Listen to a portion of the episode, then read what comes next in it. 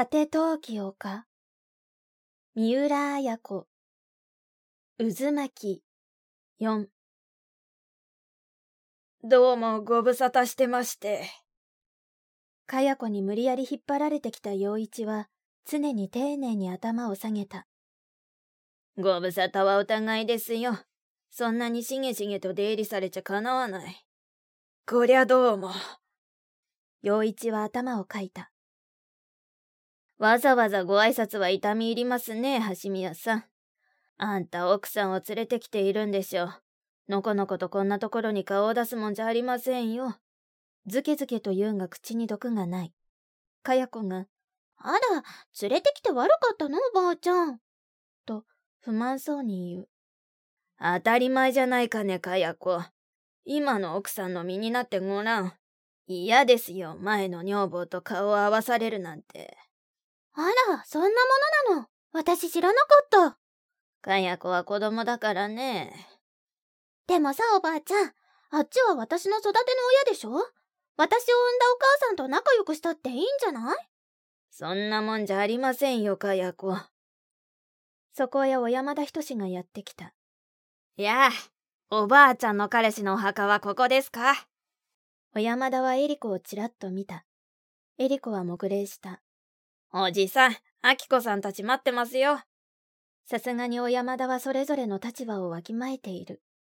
ああ、今行くよ。ちょっとお参りさせていただいてからね。おやおや、お参りしてくれるんですか。おじいちゃんが喜ぶかどうかわかりませんけどね。この常の言葉には毒があった。安子はさっきから困ったように視線を伏せたままだ。が、今の常の言葉にちらりと伺うように陽一を見た。陽一は逆らわず、ほんとですな。おじいちゃんにはなんと叱られても仕方がない。と、神妙に手を合わせた。じゃあ失礼します。お元気で。あら、もう行くのお父さん。かや子が甘えた声になる。ああ、あきこたちが待ってるからね。いいじゃないの待たせたって。本当はお父さんがここにいるのが当然だと思うのよ、私。みんな血が繋がっているんだもの。ねお母さん。さあ、行こう行こう、かやこ嬢。こちらにもご迷惑だからね。追い立てるように小山田が言う。その小山田にエリコは優しさを感じた。嫌よ。じゃあ私だけここにいるわ。いいでしょ、お父さん。かやちゃん。そんなことするもんじゃないわよ。また後で遊びにいらっしゃい。さすがに安子がたしなめた。あら、どうしてここにいたらダメなの？決まってるじゃないか、かや子。あちらさんが気分を悪くしますよ。常も言う。ふーん、そんなもんかな。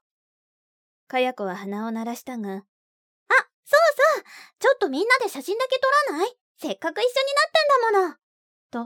ぶら下げていたカメラのキャップを取った。写真はダメですよ。常が大きく手を振った。あら、写真もダメ？当たり前じゃないか。陽一は一括するように言い、常の方に頭を下げると、じゃあ、失礼します。と、その場を離れた。でもさ、ひとしさんだけ入るんならいいでしょ？ねえ、おばあちゃん。ああ、この人だけならね。じゃあちょっと並んで。お墓を中心にして。うん、おばあちゃんがお墓の右脇、お母さんがその脇。お墓の左がお姉さん、その横がひとしさん。少し離れてかや子はピントを合わせた。さあ、チーズよ。なんだね、チーズって。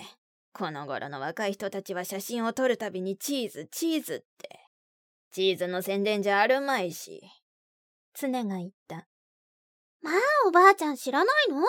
チーズって言ったらね、笑顔になるのよ。知ってますよ、そのぐらい。だけどね、チーズなんて言わなくたって、笑えったら笑いますよ。おばあちゃんには負けた。じゃあ笑って。あら、おばあちゃん笑わないじゃないの。いくらおばあちゃんでもお墓を抱えて笑えますか。こういう時は悲しい顔をするものですよ。思わずみんなが笑った。その瞬間を逃さずかや子はシャッターを押し、もう一枚と言って、再びシャッターを押した。あとの一枚は、エリコと小山田の二人だけを撮ったのだった。じゃ、バイバイかや子はもう見向きもせずかけていった。じゃ、そのうちにまたお邪魔します。小山田も一礼して去った。まるで台風一過だよ。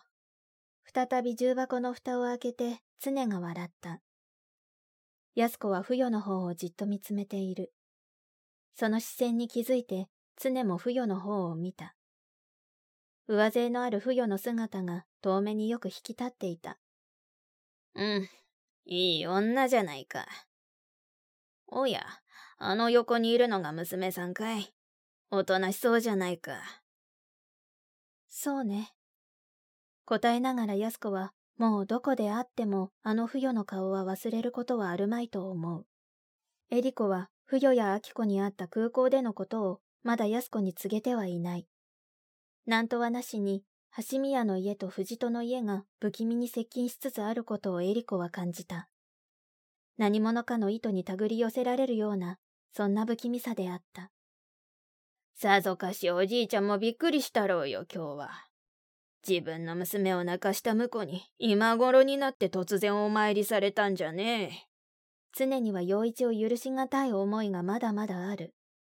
それは単に娘の安子と離婚したという理由からだけではない。どうやら今また安子とよりを戻そうとしている気配が常には許せなかった。よりを戻すのなら、再び結婚すべきだと常は思っている。が、相手の女に落ち度があるわけではない。落ち度のない女に別れようとは言えないはずだ。どうも陽一のやり方が耳っちく思われる。いつもこそこそ本妻に隠れて動き回っている。男らしくない男だと常は思う。さらに許せないのは、自分が腹を痛めて産んだ安子のあり方だ。安子は母親の常に似ず、からりとしたところがない。ねっちりとしながら自分の意志を通していく。今まであれほど口やかましく注意してきたのに、また陽一に惹かれてたびたび外で会っているらしい。それが常には情けないのだ。ねえ、おじいちゃん。死んだら一体人間はどうなるんですかね生きてる人の心を見通せるようになるんですかね常は安子に聞かせるつもりでそんなことを言いながら寿司をつまんでいる。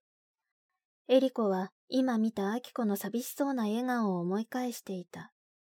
この間空港で会った時とは人が違ったようにアキコは寂しそうだった。その寂しそうな笑顔を向けて黙礼したアキコに、エリコも黙礼した。何かそばに寄って行って言葉をかけてやりたいような思いだった。しかしね、死んでから人の心を見通せるようになったとしてもだね。なんにも忠告してくれないんじゃ。おじいちゃん、あんたは役に立たない人だね。常はまだ言っている。安子は寿司にも手をつけずに言った。いいわよ、お母さん。お父さんはもう死んじゃって何も言わないけど、お母さんがいつもバリバリ私を忠告してくれるじゃないの。いくら言っても馬の耳に念仏さ。この頃の安子ったら。二人の話を聞き流しながら、エリコは一度、アキコに会ってゆっくり話してみたいと思った。確かアキコは結婚が決まっていたと聞いている。が、あの顔は婚約者のいる幸せな若い女性の表情ではない。かやちゃんが何かきっと。エリコは吐息をついた。小説、果て陶器丘、集英社文庫、朗読、七瀬真由。